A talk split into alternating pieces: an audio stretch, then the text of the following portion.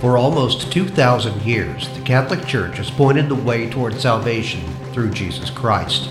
For each of us, that journey starts in darkness, as if in a cave. We invite you now to come with us as we seek wisdom and truth by way of faith and reason with your guides, Marc Tuttle and Timothy O'Donnell. Join us in the Catholic Cave. Welcome once again to the Catholic Cave. I'm Kent Blanford in the cave with me. We're going to go a little different direction this week. Oh yeah. Instead of the cave, Push the clutch in. we we are moving out into the galaxy, and I'm going to bring you two people, well, three people, and the farce is strong with these folks. And yes, I did. I did pronounce that correctly. the farce is strong with these folks. We got Marc Tuttle, we got Timothy O'Donnell, and we are joined once again by Dr. Jason Eberl. So, the subject this this week, if you hadn't guessed already, is going to be the philosophy of Star Wars. Woohoo! That sounds fun. All right. So, Dr. Jason, why don't you start us off here a little bit and uh, set us up and explain why philosophy and Star Wars can be talked about even in the same paragraph? Yeah.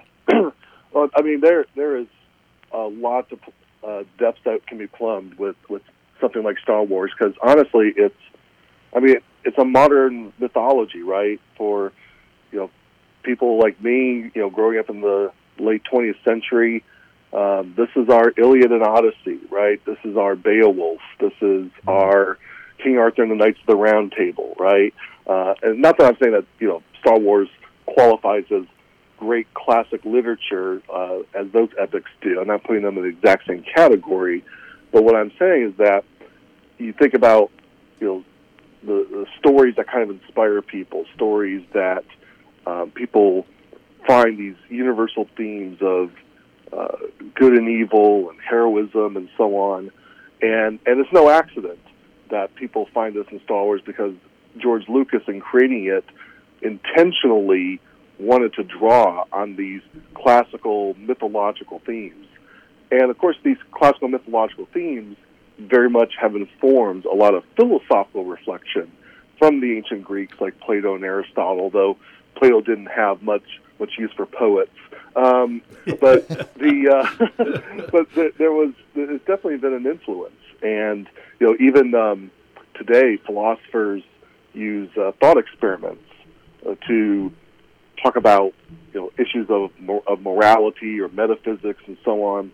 And so something that's sci-fi or fantasy um, usually helps to function by giving us you know these types of uh, fantastical thought experiments that we can then draw on and and reflect philosophically.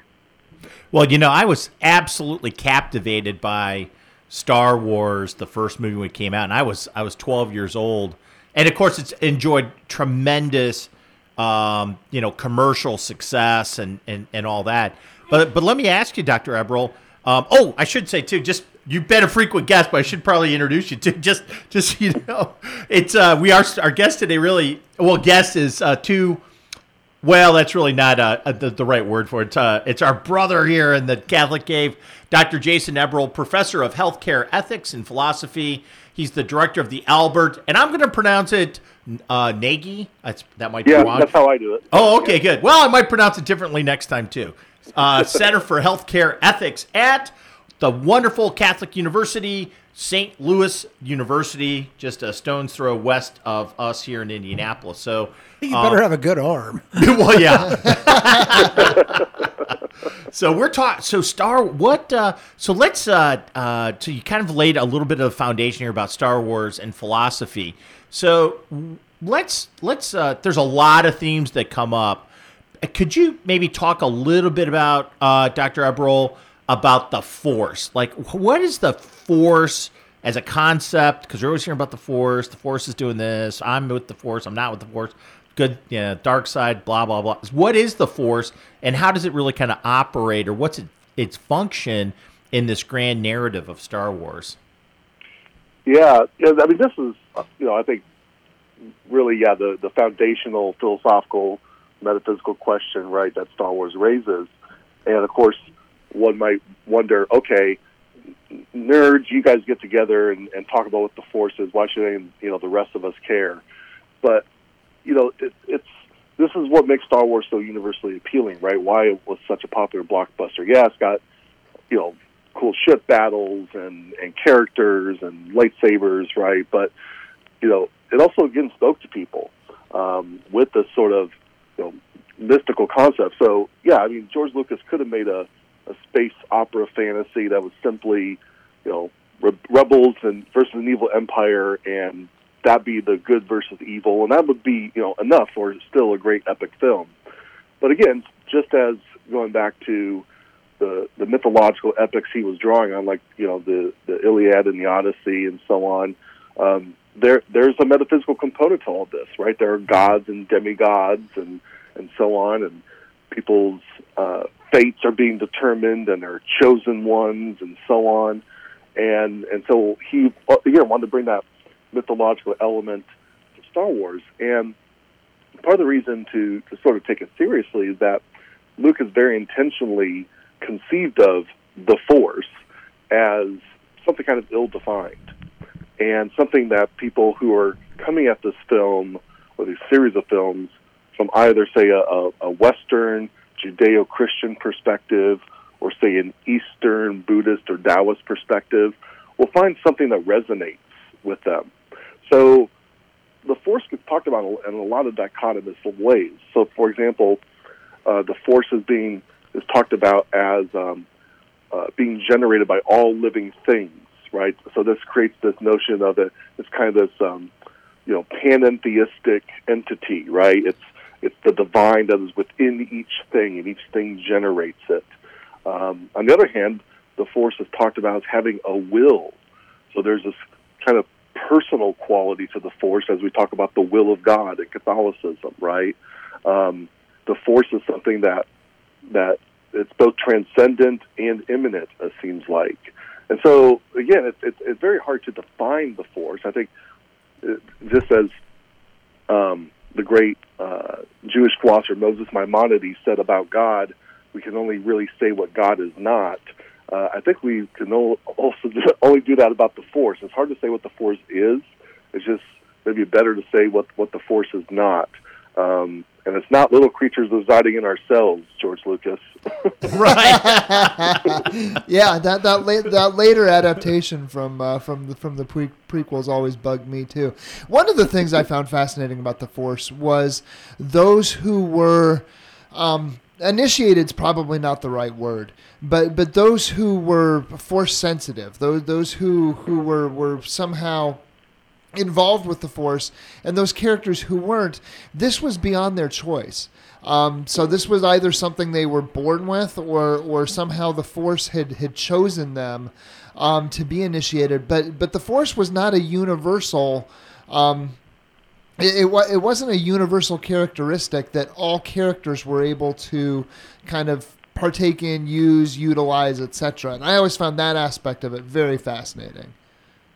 Yeah so uh, setting aside my my little glib humorous comment there at the end, um, it is the case that there is a sort of biological component uh, to all this. So when George Lucas and the prequel films came up with this concept of what he called the midi-chlorians, right? These symbiotic entities that reside in our cells.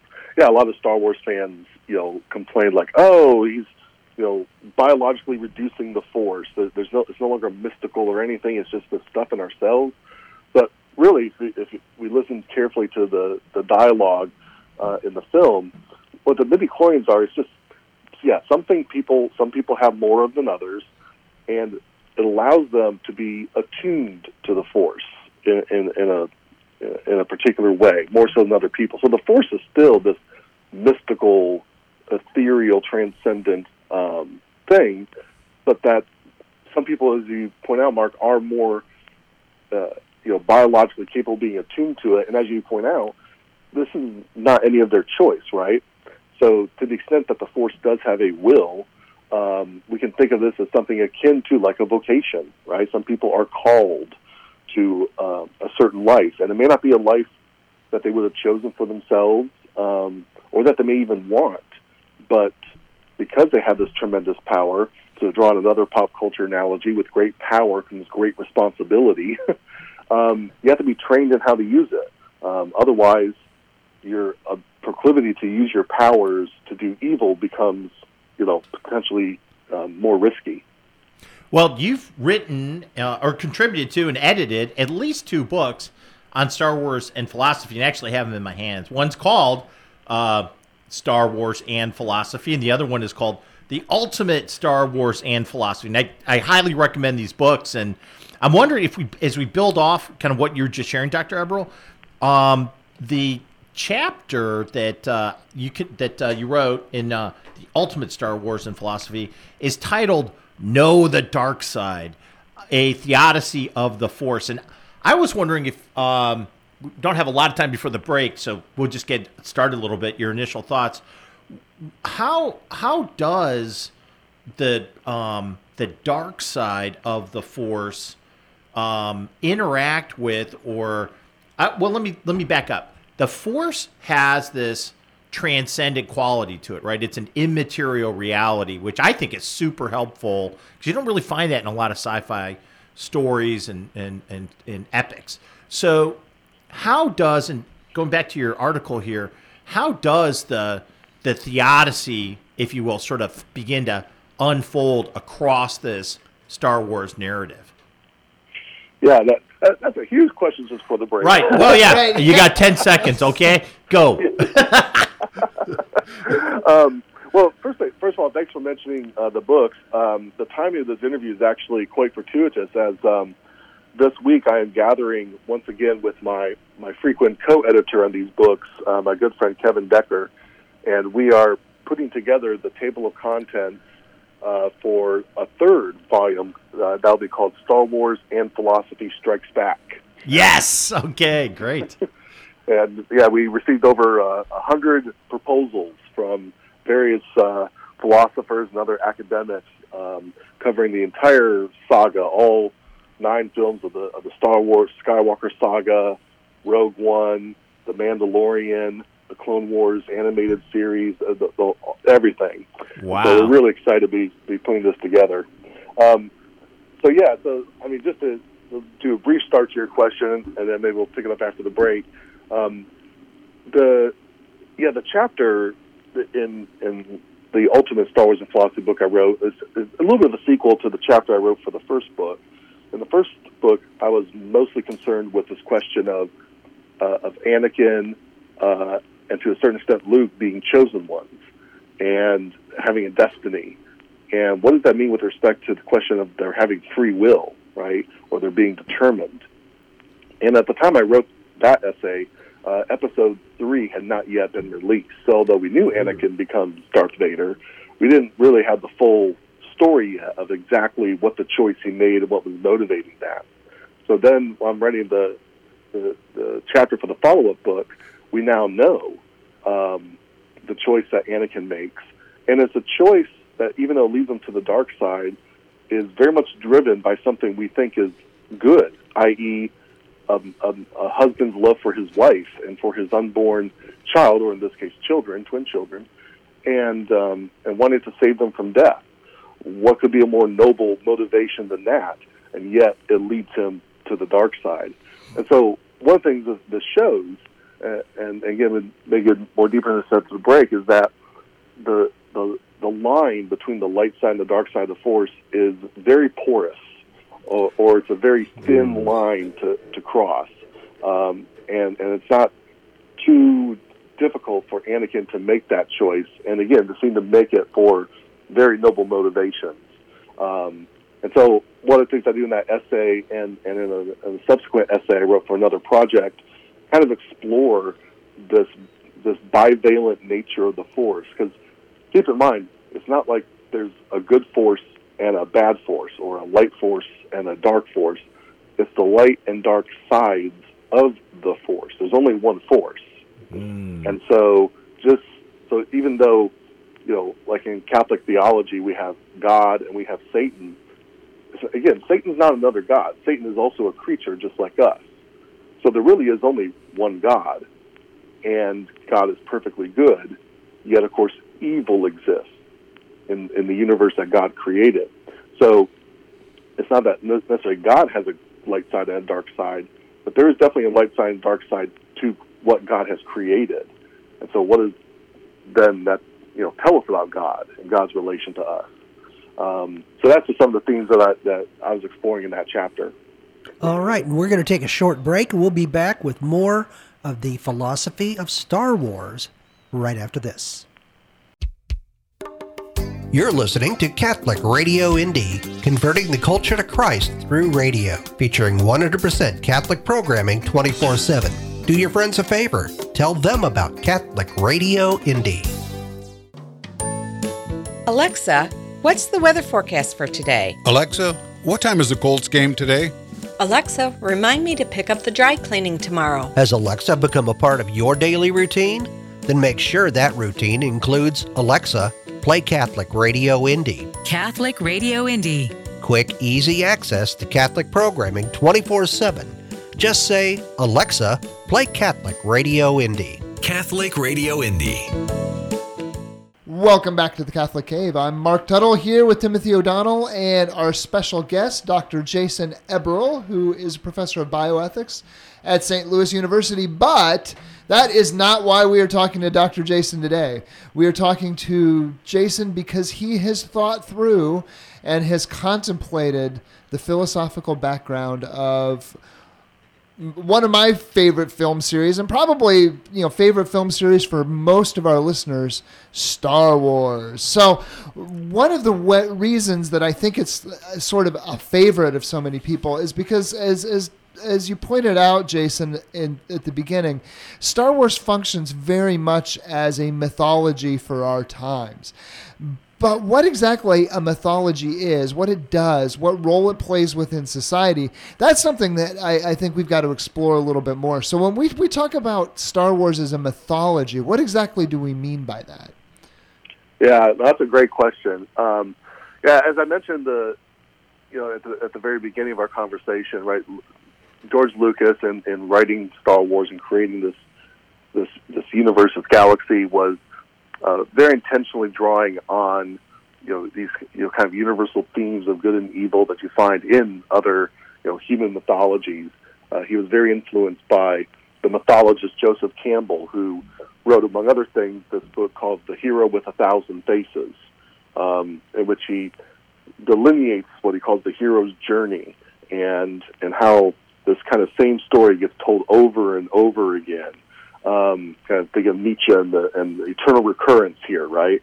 Um, and and so what you know, defining what a, what a mythology is, um, you know, I, I think that you know we we as humans want we we want a, co- a kind of coherent picture of reality, right? Mm-hmm. We want to understand the universe and our place in it. That's that's kind of universal, right? And when we think about, you know, a mythological story, it could be a story that we take to be true, right? It could be a story that informs our, our religious faith, right? So the again, as Catholics, we don't take the story of the six days of creation in Genesis as literally factually true, right? Um, so it's a mythology. It's a it's a mythical story, um, and it draws on other Near Eastern mythologies of creation. However, we derive certain things that we do take to be true about the overall nature of creation, about God, about our place in creation from that story, from that mythology, right? It gives a certain coherence to our our our you know more richly developed Christian, you know, Judeo-Christian Catholic notion of again what the universe is and our place in it. And of course, throughout the various stories in the Bible, and also from extra biblical stories like the Iliad, the Odyssey, Gilgamesh, and so on, and now Star Wars, we also find um, moral lessons. Right? These are often morality tales. Uh, we uh, the term allegory, right, referring to a story that has some sort of moral lesson built into it. And so, to kind of have these, you know, not not everyone's going to pick up Plato or Augustine or Aquinas, although everyone should. right on, exactly. but because not everyone does, you know, how can you embed these stories um, you know, in, in something um, that, that people will will relate to. And, and I'll give you uh, another quick example. Um, you know, once in a while, I know Heidegger comes up in our conversations. oh man, yeah, go give right. pass the masterpiece barbecue sauce because I like to barbecue that dude. He's part of the unholy trinity: the the Heidegger, the Hegel, and Kant. Those are the unholy trinity in my in my. okay, I have a bias against them. Okay. Anyway, sorry. Go ahead, Doctor Eberl. Well, I, will I'll just mention one one thing about Heidegger. One one thing that Heidegger wrote that I do well. A that I can comprehend and enjoy. That's another um, problem. Is his uh, essay called um, a question the, the the question concerning technology. Mm. And mm-hmm. this, by the um, way, is a must-read, I think, for everybody. So I, I really do think that is a, a quintessential text that everybody. That's a disputed uh, directive, there, Marc. I dispute that. but go ahead. Sorry. but you know, I mean, but we thought, you know, we, this has come up in our, you know, some of our other conversations about, you know, biotechnology and transhumanism and so on. And Which was a great I, show, by the way. Everyone should go listen to it again. It was phenomenal. Thank you for that. Okay, go ahead. Yeah. Um, and and so you know Heidegger has this you know kind of dim view of, of technology as something which, as he says, kind of enframes us and reduces uh, the human person to what he calls a, a standing reserve. We basically instrumentalize ourselves through our use of technology, right? Just think of how dependent we all are on our iPhones, right? Things like that, and and Star Wars, of course, you know Heidegger's never quoted in in the in the show or anything, but you think about the attitude of you know the you know the Death Star as this mm-hmm. as as Vader calls it, this technological terror you constructed, right? Mm-hmm. Uh, I mean, he's serving the Emperor, yet he's dissing on this piece of technology, right? He says, you know, we need to appeal to the Force. That's what's going to lead us to victory. And so the point being is that, uh, you know, I think Lucas shows a certain attitude about technology um, about how it. I mean, he puts the stormtroopers in these faceless masks, right? Yeah. Um, they're literally like non-people, um, and, and so we don't really care as little kids we watch them get shot up, right? Um, even though you think about it later, you're like, oh, those are people getting killed left and right by by our heroes, right? Uh, Luke blows up the Death Star. How many millions of people were were, were living and working on the Death Star, right? Um, so again, the, the this Heideggerian theme kind of comes up there, and I think that's what Star Wars and other mythologies do really well, right? They they bring these kind of grand lessons to the table in a way that is you know digestible by a mass audience. That even brings back, like, uh, of course, the iconic lightsaber, right, is a harkening back to, you know, the the nobility of swordplay versus a machine gun. you know, mm-hmm. um, I wanted to to pick up on the uh, the force again and how does how does the um, free will versus predestination kind of unfold in Star Wars?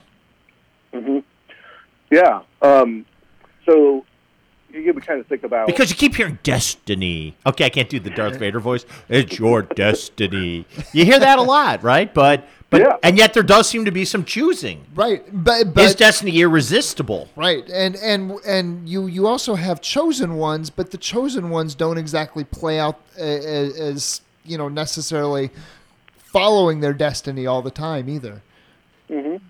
Yeah, and and again, this you know is a question that philosophers deal with, particularly Catholic and other Christian philosophers deal with. In, you know, today as we think about you know the fact that that God, as we conceive of God, is uh, omnipotent and omniscient, right? So God is all knowing and all powerful, um, and and so God from and God is also eternal, meaning that God is outside of space and time. So God comprehends all of creation, not just spatially but temporally. So God knows the entire temporal unfolding of the entire universe and everything that's going to happen within it. So, you know, God knows what I'm going to eat for breakfast this morning. God knows what I'm going to eat for breakfast, you know, five years from now, if I'm still alive five years from now eating breakfast. Um, and that's no different than God knowing or me remembering what I ate for breakfast, you know, five days ago, right? Past, present, future, these things are kind of meaningless uh, from an eternal perspective. and so this raises the question of, you know, do we have free will? Um, and of course, as omnipotent, God also has the power to simply take control of us. God doesn't exercise that power, God, because God wanted us to be free, because God wants us to freely, you know, choose to love Him. And so in Star Wars, right, we have a similar thing, right? The Force um, is this. Uh, on the one hand, it's a power that can be controlling, but can also be controlled, right? A Jedi chooses to to open themselves up to the Force, to feel the Force flowing through them, right? So it doesn't uh, completely control your actions unless you allow it, and that's again kind of akin to uh, uh, in Christian spirituality, our opening ourselves up to divine grace, right? We choose to let God work through us. God doesn't force his own will onto us, even though he has the power to do so.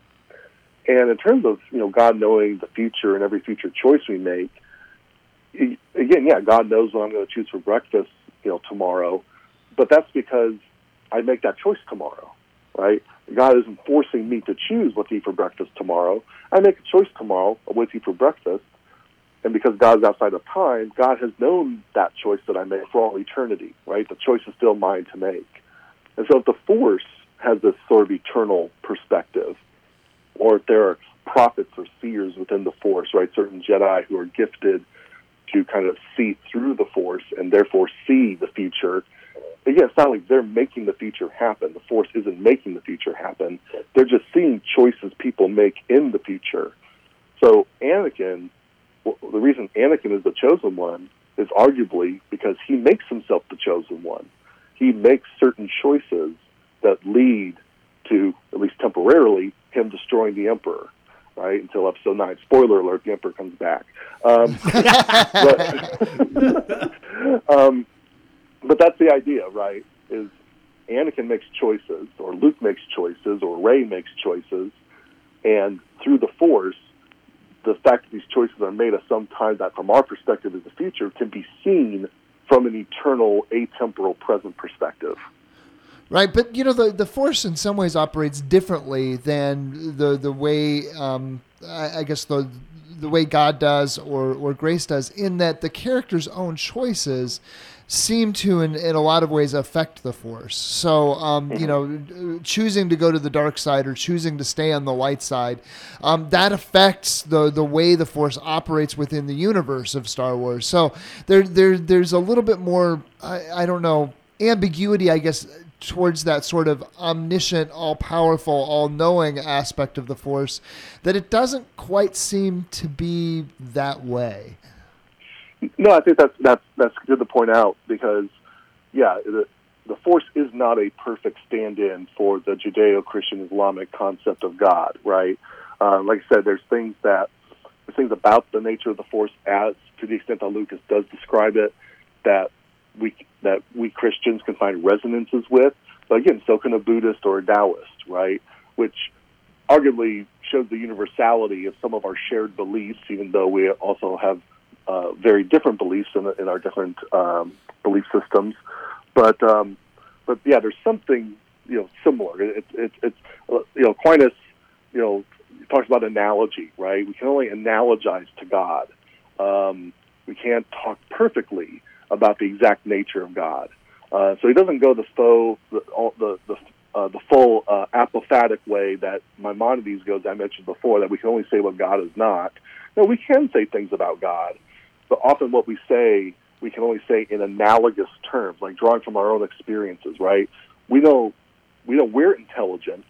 Um, so God. Well, speak for yourself. I mean, there are high, there's there are the Heideggers of the world, right? Right, But, right, right. now you're with the program, Doctor Eberl. That's you're on you're on the right side of the force, right? but um, but the point is, is you know, what what does it mean for God to be intelligent, right? Uh, we don't, you know, perfectly comprehend that, right? Um, so to go back to this point though about the, the the nature of the force and sort of, you know, God, you know, as you point out, Marc, you know, you know, the force, yeah, doesn't really have a full control over people's wills, and the force, yeah, does seem to be something that can be changed by people's actions. Whereas with God, you know, again, drawing from Augustine and Aquinas, you know, we understand God to be pure act and to be impassible, meaning that God can't change. God is perfect. And if God is perfect, then the change would be for God to become something different. But if God doesn't lack anything, then there's nothing for God to change into. Well, we're coming But- up. Oh, I, I was just going to say we're coming up on a break, but that idea of perfect and imperfect and changeability applies not only to the force, it does the characters. So when we come back, we're going to take up the theme of moral ambiguity in Star Wars right after this. So, the scan button brought you here. Awesome. We like company. Get to know us. And if you have to leave, come back. You're always welcome. Catholic Radio Indy. Have you ever thought about joining the Catholic Church? Have you just wanted to explore the Catholic faith? All you need to do is call your local Catholic Church for more information. We are always happy to help you in your journey to discover and learn more about the Catholic faith. We have classes that are almost year-round, and the classes and information sessions do not involve making a commitment, and there is no pressure to join. Please call your local Catholic parish for more information today and start the journey of one day possibly becoming Catholic as well. God bless. Welcome back to the Catholic Cave. I'm Marc Tuttle here with Timothy O'Donnell, Kent Blanford, and we are talking with Dr. Jason Eberl. We are talking about Star Wars. And right before the break, we were talking about sort of the the nature of the Force. We, we we've been talking about how the Force um, has a lot of the same attributes of God, and yet it doesn't, and that allows us to sort of explore and think a little bit deeper about how interconnected God is with our lives, how much God affects our choices.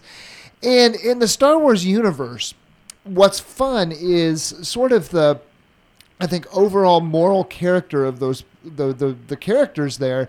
As they make those choices as they interact with with um, Star Wars I think one of the the great things that George Lucas did is he color coded the movie for us at least in the at least in the the first original 3 movies where you know from the very beginning you had Luke Skywalker in his white robes. You had Darth Vader completely, totally black. You had a difference in even the the kind of um, evil characters, and, and I'll use evil loosely here, that you had the human characters that were, were the Emperor's minions. They were dressed in dark garb, yet the stormtroopers were white, and it kind of gave this sense of sort of a moral ambiguity about the stormtroopers that, you know, they weren't really doing this They necessarily. look like chess pieces almost. Yeah, yeah, they did look like chess pawns, pieces. right. Exactly. So you know, you you got this idea that the the stormtroopers were a little more morally neutral, that they weren't doing this uh, by any you know basis of their own will. They were just foot soldiers that were you know kind of taking commands. So you had this sort of moral code that was laid out, and then you could see though that moral code, and and some of my favorite characters are the ones that don't fit that black and white mode. You know, you've got Han Solo that when you first see him he's got a he's he, he's kind of both black and white at the same time and uh, you know lando shows up and lando's dressed in gray and so you you have these sort of morally ambiguous um, characters that, that are color coded but i'm going to ask you dr jason is that is that the correct way to look at it is it really as black and white as it seems on the camera Yeah, it's um, I, think the original trilogy does come across. Well, let's say, say the very first film, right? Um, you you do have what seems to be yeah very yeah morally dichotomous, right? The the Empire is just pure evil.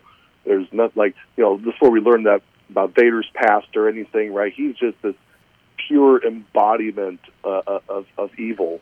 Um, and and Luke is and and Leia are kind of again dressed in this kind of you know virginally pure white you know garb and so on and and there's no ambiguity to them um you know Luke's going to be the hero and so on. But then yeah right away you have Han Solo who shot first as we all know. Um, right. and and and and even though Luke has tried to backpedal on that uh, with some you know not so creative editing um in in as he continued to tinker with the films um yeah Han is not you know he, he's a smuggler. He's an outlaw. He's on the outside of things. Um he, he lives in what the philosopher Giorgio Agamben calls the state of exception right um, very much akin to kind of like the Hobbesian state of nature, right?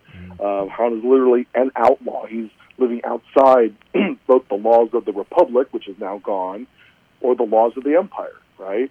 Um, and so that puts him in, in, in this this yeah kind of different category uh, of being, and I think that's why you know everyone yeah sure loves Luke Skywalker, lo- wants him to be the hero, um, but everyone resonates with Han to to a certain extent. I think Han is a little bit more realistic. Like it's almost like we all want to be Luke, but we all realize we're more likely to be be be Han, right? right, right. and and also Lando's very interesting figure when he comes up in The Empire Strikes Back, right? Because you know when you see that movie the first time, you're you're like, oh, Lando, he betrays our, you know, betrays his friends to the Empire. That's horrible. How could he do that? But as my former professor Richard Dees mentions in his essay in the first Star Wars and philosophy book, um, he says, look, what else would Lando have done? What else should we should Land, you know should Lando have done? Imagine if terrorists came to the president of the United States and said, "Turn over your best friends, or we're going to nuke New York City." You know, we would suspect we would want the president to look out for the citizens of the country before his or her own cronies, right? Right, right. And so Lando, who's the administrator of Cloud City, of Bespin, he needs to look out for his own people first, and that's what he does. You know, did he make a, a prudent decision? Because of course the deal kept getting worse all the time. Maybe not. Maybe there was was a better course of action for him to take, but it's not like he was doing something that was inherently bad or evil, right? Which is then allows him to, to you know turn around and become the heroic figure, you know, at the end of that film and into Return of the Jedi. Um, it's, it's interesting too, thinking about, like I said, this kind of you know moral black and whiteness. When we fast forward, say to the Last Jedi, right, Episode eight, and so many fans were just so angry at the depiction of, of Luke in that film because he's no longer the heroic Jedi mowing down, you know, battle droids with a lightsaber, as we do get to finally see him do in the Mandalorian uh, season two finale. Um, but you know, he's he's a person of despair, and he's disillusioned with the Jedi. Right? He says, you know, look at the prequel films. Well, not he doesn't say literally go watch the films, but he's like, look at what happens in the prequel films. The the legacy of the Jedi is failure. And he's not wrong about that. The Jedi in the prequels were arrogant, including Yoda, and they allowed you know the Emperor to rise to power right underneath them. Right. And and, and so you know even Luke be, becomes a more interesting. Like I I I have some critiques of the Last Jedi as a film, um, but I don't hate it for the reasons a lot of other people hate it. I thought it was a very honest um, approach to to the character of Luke Skywalker. Well, one thing you said earlier that really, uh, I, really struck me as a great insight is you meant you, you had brought up Dr. Eberl that you know the force is one thing, and then it has you know these two sides to it, and um, the the the there's a, a sort of a porous border between the two sides of the force, and you kind of see that in the characters and. I think when I when I think about the character development, their sort of moral formation, it seems like it, one thing that kind of resonates with me is that the there's this uh, sedu- uh, almost like immediate uh, seduction of power on the dark side. Where you almost immediately like you're almost it's like you, it's like you chugged three monster drinks and a snicker and then ate a snickers bar right? You're like you're pumped up and it immediately pulls you in where uh, if on the on sort of the light side of the force or the good side of the force that requires more training and di- and discipline, things like that. It seems seems like that's a little bit more. You see more of that, like in The Empire Strikes Back. Now, both require some some formation, but there is this sort of movement that you see, this attraction to or pull kind of back and forth between the different sides of the force. And I'm wondering when you think about the when you think about the force, or let's say the moral framework. Do, do you find that there are operating any moral absolutes throughout the storyline, or are things a little bit more relativistic or a little bit more up for grabs? Well, Tim, you should know that only a Sith deals in absolutes. Well, and the great irony of that quote is that itself is an absolute statement. Uh, Obi Wan was not a was not a great philosopher. I gotta say, um, Yoda was the better philosopher. But no, it's interesting. So you know, one of the things that you know, as we talk about moral objectivism and moral relativism and so on, you know, there's the there's the metaphysics of it, right? The uh, or the meta ethics of is there an objective morality? Is morality relative to cultures or subjectively defined by the individual? And of course, as as Catholic Christians, we believe in an objective morality. Lots of people do, theists and atheists alike. Um, but then there's this question of moral epistemology, right? Um, how do we know that what we claim to be objectively morally true actually is objectively morally true, right? So, you know, we think, for example, that what God tells us through revelation, through the Ten Commandments, through the teachings of Christ, is uh, objectively morally true, and and you know, those of us who are devout live our lives based on that. But of course, you know, the Islamic jihadists who attacked the U.S. on September 11, 2001, also thought they were following an objective moral code as defined by God, right? So, you know, one of us is right, one of us is wrong. And so that's the moral epistemology. How do we know, other than just having our own personal relativistic beliefs uh, that that what, that we're right and they're wrong, or vice versa? And Star Wars deals with the same question. And as you mentioned, it comes up in, in The Empire Strikes Back, right? Luke asks Yoda while he's training, "How how am I to know the good side from the bad?"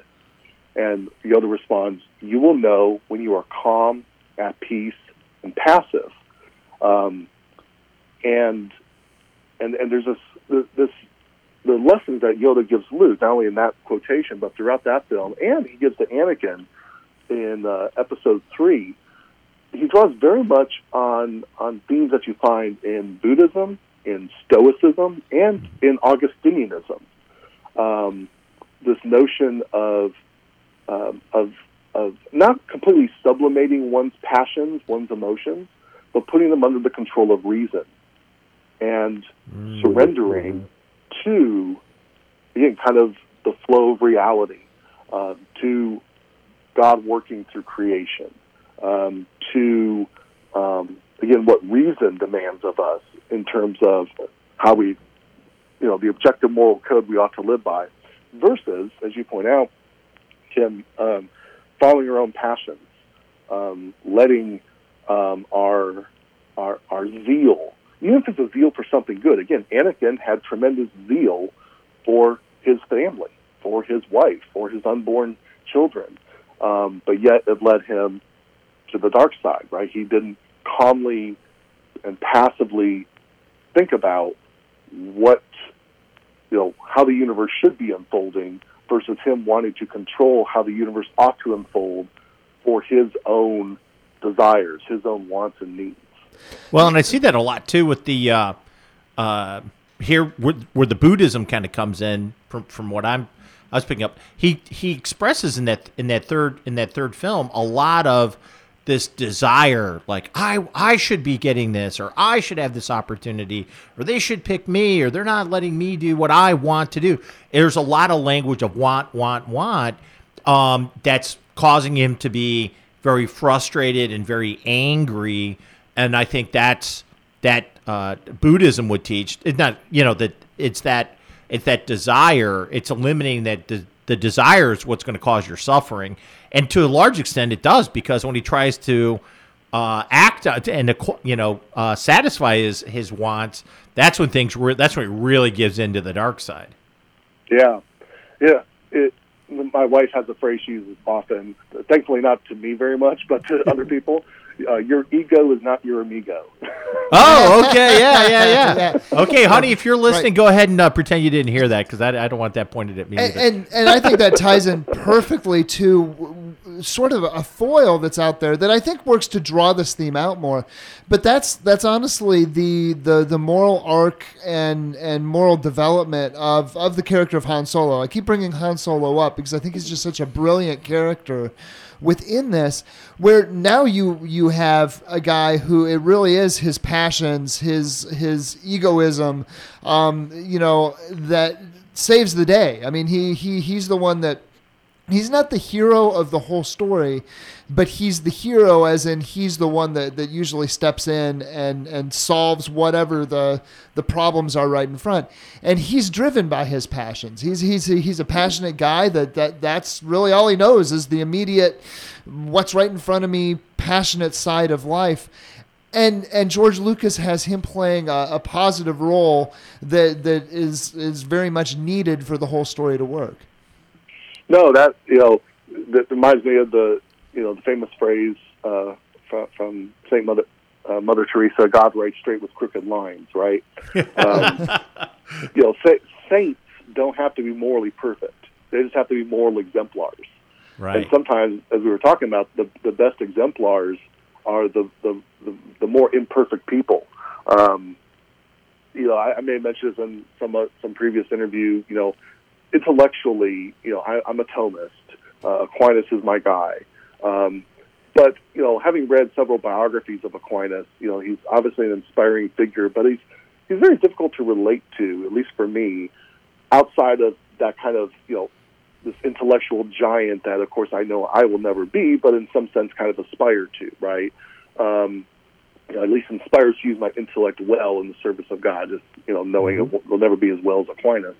Um, on the other hand, someone like Augustine, also an intellectual, towering giant, um, but Augustinian biography, starting with you know his own autobiography, The Confessions, much more relatable, you know, for for mm-hmm. you know for for me and other sinners. not not that my sins are necessarily the exact same as Augustine's, but you know he's just a more relatable character. He's like the Han Solo of the church fathers.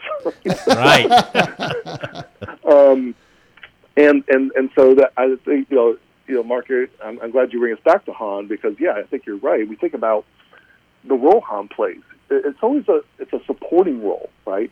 Luke is going to be the one to blow up the Death Star, but of course Han has to get Vader off his tail in order for him to be able to do it. Um, Luke, uh, you know, he gets Leia out, off of Hoth in, in the in the Battle of Hoth, right? Um, he disconnects the energy shield so that Lando and the others can fly in and blow up the second Death Star. Right? He, it's, it's, he plays a crucial role, but it's always a supporting role. So again, even though he's kind of driven by his passions, and and at some points, at least early on when we first meet him, it's, it's very ego driven. He's just in it for the money. Um, and maybe to get the princess um, along the way. Um, his his priorities shift, and of course, you know, again, spoiler alert: in Episode Seven, he makes the ultimate sacrifice and it's funny having watched that that film many times. Um, you know, I I I kind of feel like when he steps on to that catwalk to speak to his son, to speak to Kylo Ren, mm-hmm. uh, Ben Solo, he, I think he kind of knows what's about to happen. You know, at some level, maybe he hopes he can bring Ben back. He hopes he can say the right thing, um, but he also knows that if he doesn't do it, um, that something bad might happen. And so again, he's willing to take that risk. He's willing to, to take that take that chance again for the passionate love of his son. Um, but unlike Anakin, who's going to control the situation, as you know, if he if he he's going to try to force his son's will to be what he wants his son's destiny to be. Um, Han is again like God with us he's not exerting power over Ben. He's trying to lure him back, trying to lure him to the good yeah. side, right? He's not trying to control him or or shape his destiny. He's just trying to say, look, your destiny can be different than what you're making it out to be. Come come back with me. And he's willing to take the risk that he could fail, as he does in that moment, and is killed. Well, we're speaking with uh, Dr. Jason Eberl, the professor of healthcare ethics and philosophy uh, of philosophy at uh, the wonderful St. Louis University. And uh, we've been talking, in addition to medical ethics and bioethics, Dr. Eberl's other area of profound expertise really is on cultural issues, especially around uh, various films and genres like that. And today we've been focusing on Star Wars and philosophy. He's the editor and contributor to many, many, many books out there. You can get them through Amazon, other uh, booksellers. But the two we're kind of zeroing in on today that he's edited and contributed to one is uh, Star Wars and philosophy. Okay, that's an easy one to remember. Go get that one. And then the other one is the ultimate Star Wars and philosophy. You must unlearn what you have learned. I, I was wondering too, Dr. Eberl, um, you mentioned we we've talked. I, I kind of see a Han Solo. I want to say this real quick. I kind of see his, his, character. What I find compelling about it is he moves from being sort of selfish to being selfless, and uh, kind of you know, kind of despite himself. Like he wants to kind of like all of us, right? We don't we don't always want to cooperate with moral progress, right? Because it involves change and then sacrifice and taking risks. But but he does that. Um, I'm going to ask because we don't have a ton of time left. I'm going to ask you a personal question. So let me what what who is your favorite character throughout? Uh, this might be hard to narrow it down to one, but what's one of your favorite characters and why in the Star Wars? Uh, well, I don't know the, the franchise. I'll call it a franchise. right. Yeah. Yeah. The franchise, the saga, the oh, uh, it, I mean, it's hard to narrow on just one for lots of reasons. Mm-hmm. Uh, I, I certainly Han, I think Han Solo is is one of the most like I said relatable and likable characters. I mean, again, mm-hmm. Harrison Ford, just a tremendous actor. Uh, whether it's Han Solo or Indiana Jones or oh yeah, that just had its 40 year anniversary too. That's one of my all time yeah. favorite movies, Raiders of the Lost Ark. Because again, he plays even in that you know these these large heroic characters as also kind of everyman. I'll say another another of my favorite characters um, is, Anakin slash Darth Vader. I mean, the saga really is even in the the sequel trilogy um, where he's you know dead and no longer present. His you know his legacy is still very much shaping mm. um, you know the, the attitudes of Kylo Ren and, and others. Right, Vader is still very much of a presence there, um, and and that's why you know the two essays I wrote for the first two books I, I edited both really focus primarily on Anakin. I mean, they talk. I will talk a little bit about Luke in the first one, but uh, I'm really focusing on Anakin. And again, even though the prequels were not as well made films, um, and the acting was not, you know, up to par. Um, okay, I have to agree with you there. yeah, but I still I mean, like them. Yeah, I mean, in certain in certain key moments, you know, I think I think Hayden Christensen did do a good job. Like, I, I think he he got. I, I read an interview where Lucas said he, he cast him to do the, the the the dark side parts of Anakin, and then we, I kind of do, had to direct him to do the light side parts, right? right. Um, and so, you know, when it does come to episode three, right, I do, I do think you know his abilities, his embodiment of Vader in those in those final scenes that you know does come across very well. Um, yeah, he's just a more interesting character. Um, you know, his his his moral arc, uh, and, and again, this is what attracted me. So the first film I saw, um, I saw actually Return of the Jedi was the first one I saw in the theater. Uh, I was eight in, in 1983, and Ewoks, already, Ewoks, Ewoks. I mean, here's the thing: eight years old, I was I I already was annoyed by the Ewoks. I, I was already a little bit too old for that. Even the song is such a happy little song they sing. but um, but you know, immediately I you know being born and raised Catholic, I'd already done my first communion by that point. I'd already been imbued with the, the sort of redemptive, salvific um, uh, theology of our faith. And so to see Vader's redemption, right? And that having my first exposure to Vader as this evil person who's redeemed, like that resonated with me so much as a young Catholic. Um, and really then just kind of, yes, cemented Star Wars as this thing that will you know forever kind of be part of my my own worldview, um, my own understanding of, of my own faith and, and and philosophy, and you know, like I said, led me full circle to like I said, even this week, getting together with my with my good friend and co-editor Kevin to uh, to sort through over a hundred proposals we received. Apparently, Star Wars is popular out there. Yep. Um, to put together this new volume, which with and, and this will speak to a third. I know you asked me for one. I'm giving you three. Here's another my third. The Mandalorian. Din, Din Djarin in the Mandalorian TV series. Um, again, we see him go through an arc uh, across these two seasons, very similar to, to kind of Han's arc. And as always with Star Wars, we're going to have to have a sequel. We've run out of time here on the Catholic Cave for this week. We've been talking to Dr. Jason Eberl about the philosophy of Star Wars. For Marc Tuttle, for Timothy O'Donnell, I'm Kent Blanford. Stay tuned for more on Catholic Radio Indy. The Catholic Cave is a production of Catholic Radio Indy. Replays of this program are available in podcast form at CatholicRadioIndy.org. Comments about this program can be addressed to Kent at CatholicRadioIndy.org or by calling 317 870 8400. You can hear the Holy Mass every day at 8 a.m. right here on Catholic Radio Indy.